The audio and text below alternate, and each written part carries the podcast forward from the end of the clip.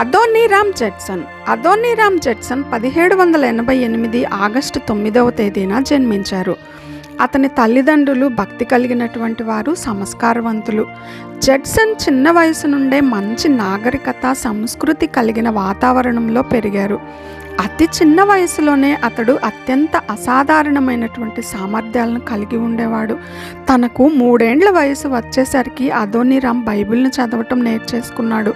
ఒకనాడు అతడు బైబిల్లోని ఒక పూర్తి అధ్యాయాన్ని చదవగా విన్నటువంటి అతని తండ్రి ఆశ్చర్యపోయాడు. తనకు నాలుగేళ్ళ వయసు వచ్చేసరికి తన చుట్టూ ఉన్న పిల్లలను చేర్చుకొని బోధించటం మొదలుపెట్టాడు.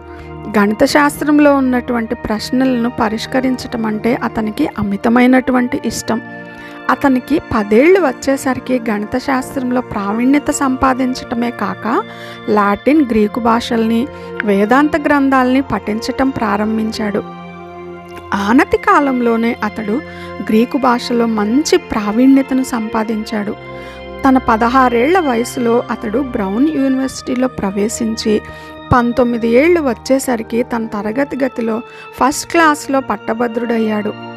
అతడు కళాశాలలో చదివేటువంటి రోజుల్లో ఆ కాలేజీలో అతనిలాగానే ప్రతిభావంతుడు ప్రవీణుడు అయినటువంటి ఒక స్నేహితుడు అతనికి ఉండేవాడు. కానీ అతడు దేవుణ్ణి నమ్మినటువంటి వాడు కాదు విశ్వాసి కాదు నాస్తికుడు. ఆ యవ్వనస్తుడు అద్భుతాలను కానీ బైబిల్ని కానీ నమ్మేవాడు కాదు. అతని ద్వారా ప్రభావితుడైనటువంటి అదోనిరామ్ కూడా అవిశ్వాసిగా అయిపోయాడు. దేవుణ్ణి వ్యక్తిగతంగా ఎరగటం అసాధ్యం అని వాదించేవాడు. ఈ విషయం అతని తల్లిదండ్రులకు అమితంగా బాధను కలుగచేసింది. అంతేకాక తను కాలేజీ నుంచి బయటకు వచ్చిన తరువాత ఒక లాయర్గానో నాటక రచయితగానో తన జీవితంలో స్థిరపడాలి అనే అనేటువంటి కోరిక తన తల్లిదండ్రులకు మరింత దుఃఖాన్ని కలుగచేసింది. ఆ తర్వాత అతడు న్యూయార్క్లోని ఒక నాటక బృందంలో చేరాడు. అయితే యవ్వనస్తుడైన అదోనిరామ్కు మనశ్శాంతి కరువైంది. నిజమైన సంతోషం కోసం వెతుకుతూ ఉండేవాడు. తన జీవితంలో గమ్యం ఏంటి అనే ప్రశ్న అతన్ని వేధించసాగింది. నాటక రంగం మాత్రం అతనికి తృప్తిని ఇవ్వలేకపోయింది. క్రీస్తు లేనటువంటి వ్యక్తి గురి అయ్యేటువంటి విషాదానికి నిరాశ నిస్పృహలకు ఇతడు కూడా గురి అయ్యాడు. ఒక రాత్రి ఏం జరిగిందంటే అతడు ఒక హోటల్ గదిలో ఉండగా అతని పక్క గదిలో ఉన్నటువంటి వేరొక వ్యక్తి యొక్క మరణం యొక్క కేకులు వేయటం అతనికి వినిపించింది. ఆ వ్యక్తి బ్రౌన్ యూనివర్సిటీలో తనను అవిశ్వాసంలోనికి నడిపించిన తన స్నేహితుడని మరుసటి రోజు ఉదయం తెలుసుకున్న అదోని రామ్ ఎంతో నిశ్చేష్టుడైపోయాడు. తన స్నేహితుడు మరణించేందుకు ఏమాత్రం ఇష్టపడలేదు. ఈ గ్రహింపు అతన్ని నిరాశకు గురిచేసింది. తీవ్రమైన అశాంతికి గురి అయిన అదోనిరామ్ ఆరు వారాల తరువాత క్రీస్తును తన సొంత రక్షకుడిగా అంగీకరించాక శాంతిని సమాధానాన్ని పొందాడు. అతని జీవితంలో జరిగిన ఈ గొప్ప మార్పు తర్వాత అతనిలో ఒకే ఒక్క ఆలోచన ఉండేది. అది ఏంటంటే దేవుణ్ణి సంతోషపెట్టడం ఎలా? అన్ని విషయాల్లో దేవుణ్ణి సంతోషపెట్టాలన్న గాఢమైన కోరిక అతనిలో కలిగింది. ప్రతి విషయంలోనూ అతడు ఇది దేవుణ్ణి సంతోషపెడుతుందా? అని ప్రశ్నించుకో ప్రారంభించాడు. అతని పాత కోరికలన్నీ చచ్చిపోయాయి. దేవుని చిత్త ప్రకారం జీవించటం ఒక్కటే అతనికి ప్రస్తుతం ఉన్న ఏకైక కోరిక. ఆ సమయంలో అతడు చదివిన ఒక పుస్తకం అతన్ని మిషనరీ పరిచర్య వైపు ఆకర్షించింది. మీరు సర్వలోకానికి వెళ్ళండి అని తాను చిన్నతనంలో పాటగా పాడుకున్న క్రీస్తు ఆజ్ఞ ఇప్పుడు అతడిపై తీవ్రమైన ప్రభావాన్ని చూపటం ప్రారంభించింది. తాను ఒక మిషనరీగా విదేశాలకు వెళ్ళాలన్న బలమైన కోరిక అతనిలో జన్మించింది. అయితే తాను ఎలా వెళ్ళగలడు? తనను అలా ఒక మిషనరీగా పంపేందుకు అమెరికాలో ఒక మిషనరీ సొసైటీ కూడా లేదు. ఇతని కోరికను గురించి విన్న మలో నలుగురు వ్యక్తులు అతనితో కలిసి ఈ విషయాన్ని గురించి ప్రార్థించటం ప్రారంభించారు. దేవుడు వారి ప్రార్థనను విన్నారు. పద్దెనిమిది వందల పదవ సంవత్సరంలో అమెరికా మిషనరీ బోర్డ్ అనే సంస్థ స్థాపించబడింది. అమెరికా మిషనరీలను విదేశాలకు పంపి వారికి సహాయం చేసే విషయంలో లండన్ మిషనరీ సొసైటీని సంప్రదించేందుకు ఈ సంస్థ అదోనిరామ్ను లండన్కు పంపింది. ఆ సమయంలో ఫ్రాన్స్ దేశం బ్రిటన్తో యుద్ధం చేస్తుంది. అదోనిరామ్ ప్రయాణం చేస్తున్న ఓడ ఫ్రాన్స్ సైన సైన్యానికి పట్టుబడటంతో అతడొక బందీగా చెరసాలలో త్రోయబడ్డాడు. తనను బంధించిన వారికి క్రీస్తుని గురించి చెప్పడానికి తనకు ఫ్రెంచ్ భాష రాకపోవటంలో అతన్ని తీవ్రంగా నిరుత్సాహపరిచింది. ఒకరోజు ఒక అపరిచితుడైనటువంటి అమెరికా దేశస్థుడు చెరలోనికి వచ్చి పొడవైన సైనిక దుస్తులు ముసుగులో అదోనిరామ్ను బయటకు తీసుకెళ్ళాడు ఆ తర్వాత అతడు ఇంగ్లాండ్ చేరాడు. అయితే లండన్ మిషనరీ సొసైటీ అతని ప్రతిపాదనకు సుముఖంగా లేదు. అయినప్పటికీ అమెరికా మిషనరీ బోర్డు తనను మిషనరీగా పంపించేందుకు నిర్ణయించడం అతనికి ఆనందాన్ని కలిగించింది. పద్దెనిమిది వందల పన్నెండవ సంవత్సరంలో యానీ అనే అమ్మాయిని వివాహం చేసుకున్న వెంటనే అదోనిరామ్ భారతదేశానికి మిషనరీగా వెళ్ళాడు. అప్పట్లో భారతదేశాన్ని పరిపాలిస్తూ ఉన్నటువంటి ఈస్ట్ ఇండియా కంపెనీ భారతదేశంలో సువార్త ప్రకటించటం పట్ల సుముఖంగా లేదు. కాబట్టి అదోనిరామ్ దంపతులు నాలుగు నెలల సముద్ర ప్రయాణం తర్వాత భారతదేశానికి చేరినప్పుడు వారు తిరిగి అమెరికాకు వెళ్ళవలసిందిగా ఆజ్ఞాపింపబడ్డారు. అది వారికి అత్యంత నిరాశను కలిగించింది. దేవుడు తమ్మును మిషనరీలుగా వెళ్ళేందుకు పిలిచాడు కదా. మరెందుకు ఇలా జరిగింది? వారు ఈ తీవ్రమైన ఆలోచనలో పడిపోయారు. ఏది ఏమైనా సరే తాము భారతదేశంలో ఉండేందుకే వారు నిర్ణయించుకున్నారు. అయితే వారు ఏ స్థలంలోనూ స్థిరపడలేక ఒక చోట నుండి ఇంకొక చోటుకు ప్రయాణం చేస్తూ చివరిగా బర్మాలోని రంగూన్ను చేరుకున్నారు. ఆ విధంగా వారు బర్మాలో పరిచర్య చేయాలన్న దేవుని చిత్తం వారి పట్ల నెరవేరింది. ఆ రోజుల్లో బర్మా సంపూర్ణ అధికారం కలిగిన ఒక రాజుచే పరిపాలించబడుతుండేది. ప్రజలు ఆ రాజుకు బానిసల్లా బ్రతుకుతుండేవారు. అతడు మిషనరీల పట్ల తీవ్ర వ్యతిరేకతను కలిగి ఉండేవాడు. బర్మా దేశంలో బౌద్ధ మతం బలంగా వ్యాప్తి చెంది అది ఆ దేశపు మతంగా స్థిరపడింది.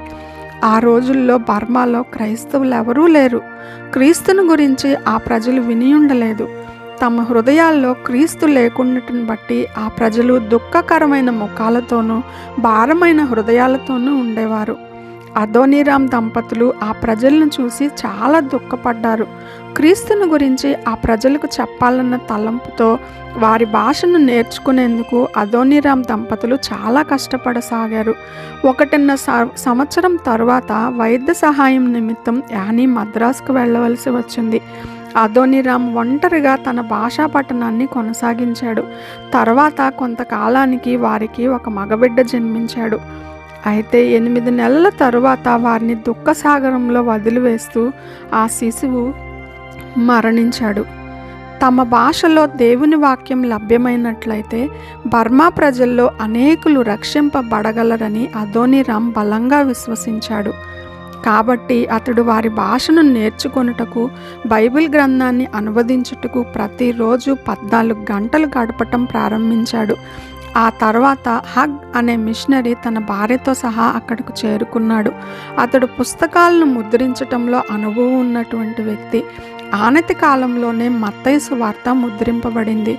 రెండు సంవత్సరాలు వారు శ్రమపడిన తర్వాత ఒక దినం ఒక వ్యక్తి అదోనిరామ్ వద్దకు వచ్చి మరెక్కువ క్రైస్తవ సాహిత్యం కొరకు అడిగాడు. అదోనిరామ్ ఒక కూడిక స్థలాన్ని ఏర్పాటు చేసి బర్మా భాషలో సువార్తను బోధించటం ప్రారంభించాడు. రాత్రిళ్ళు వాళ్ళ కోసం అనేక గంటలు ప్రార్థిస్తూ గడిపేవాడు. క్రమంగా అనేకులు సువార్త పట్ల ఆసక్తి చూపటం ప్రారంభించారు. వారిలో పూజారులు కూడా ఉన్నారు. అదోనిరామ్ బర్మాకు వచ్చిన ఆరు సంవత్సరాల తర్వాత మేఘ్నార్ అనే మొట్టమొదటి విశ్వాసి బాప్తిస్మాన్ని కోరాడు. అలా చేయటం అంటే హింసను మరణాన్ని ఆహ్వానించటమని అతనికి తెలిసిన అతడెంతో ధైర్యంగా ఈ నిర్ణయం తీసుకున్నాడు. ఆ తర్వాత మెల్లమెల్లగా ఇంకా కొంతమంది క్రీస్తును అంగీకరించి పదునెనిమిది మంది నమ్మకమైన క్రైస్తవులుగా తయారయ్యారు. ఆ సమయంలో యానీ తీవ్రమైన జ్వరం బారిన పడి అమెరికాకు పంపబడింది. జడ్సన్ దేవుని వాక్యం బోధించటాన్ని అనువదించటాన్ని కొనసాగించి చివరిగా క్రొత్త నిబంధన గ్రంథాన్ని అంతటిని ముగించగలిగాడు. బర్మాలో నూతన చక్రవర్తి అధికారంలోకి వచ్చినందున తన పరిచర్యను కొనసాగించేందుకు అనుమతి పొందేందుకు జడ్సన్ అతని వద్దకు వెళ్ళాడు. జడ్సన్ తన భార్యతో కూడా రాజభవనం ఉన్న ఆవా అనే స్థలానికి వెళ్ళినప్పుడు వారికి అక్కడ సరైన స్వాగతం లభించలేదు. ఆ సమయంలోనే బ్రిటన్కు బర్మాకు మధ్య యుద్ధం ప్రారంభమైనందున విదేశీయులందరినీ గూఢాచారులుగా తీర్మానించారు. ఫలితంగా జడ్సన్ బంధింపబడి చెరసాల్లో త్రోయబడ్డాడు. అక్కడ అతడు ఇరవై మాసాలు ఉన్నాడు. ఆ చెరసాల మురికితోనూ వేధింపులతోనూ జడ్సన్ చాలా హింస అనుభవించాడు. జడ్సన్ చేతులు సంకెళ్ళచే బంధింపబడి అతని మెడకు ఒక బరువైన కొయ్య వేలాడదీయబడి ఉండేది.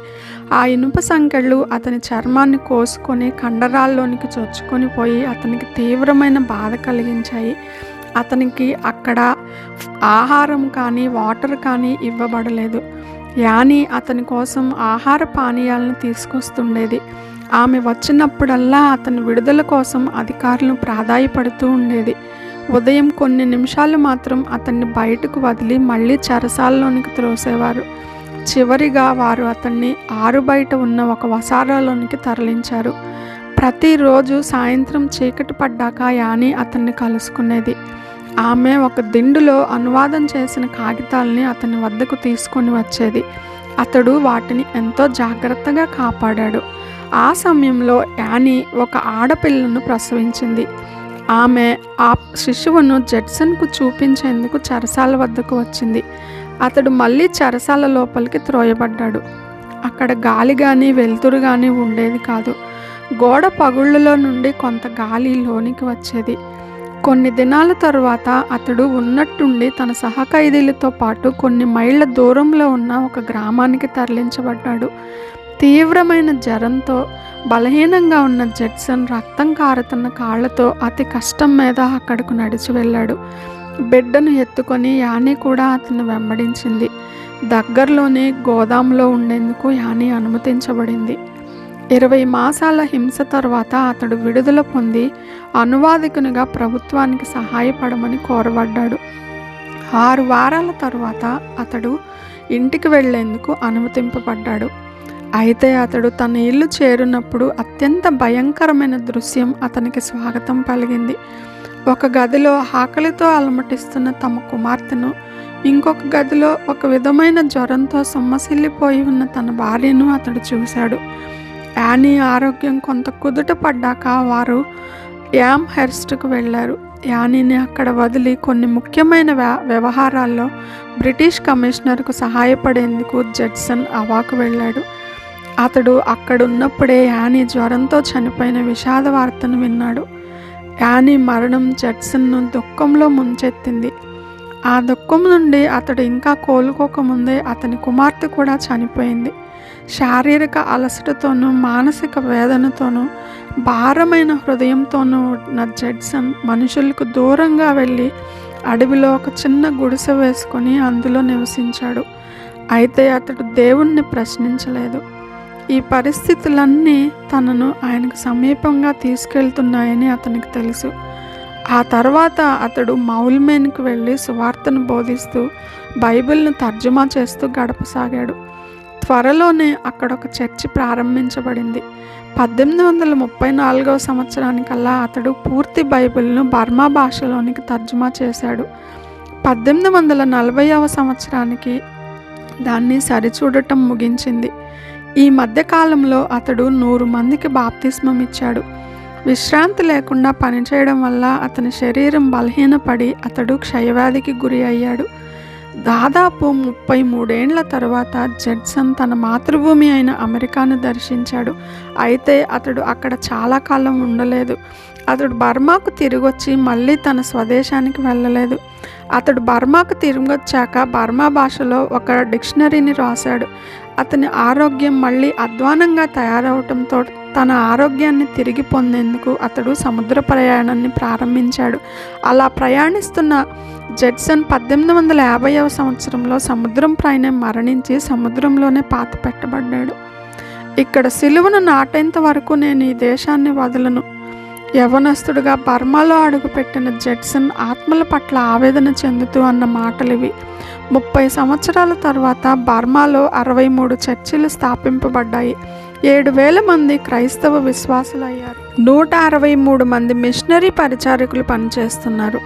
క్రీస్తును అంగీకరించిన వారు నిత్య శిక్షకు పాత్రులు అవుతారన్న తలంపే జడ్సన్ను ఆత్మల రక్షణ కోసం పరిగెత్తేలా చేసింది. ఆ తలంపే తన కోరికల్ని సుఖాల్ని ప్రియమైన వాటిని వదిలి శ్రమల్ని దుఃఖాన్ని హింసల్ని వ్యాధి బాధల్ని సహిస్తూ బర్మా ప్రజలకు అతడు క్రీస్తును గురించి సువార్త అందించేలా చేసింది. క్రైస్తవులంగా పిలువబడే మనం ఇతర దేశాల్లో ఉన్న క్రీస్తును ఎరగనటువంటి స్నేహితుల పట్ల అలాంటి ఆసక్తిని కలిగి ఉన్నామా? ఒకవేళ క్రీస్తును ఎరగని ప్రజల మధ్యకు దేవుడు నిన్ను వెళ్ళమని ఆదేశిస్తే వెళ్ళేందుకు నీవు సిద్ధంగా ఉన్నావా?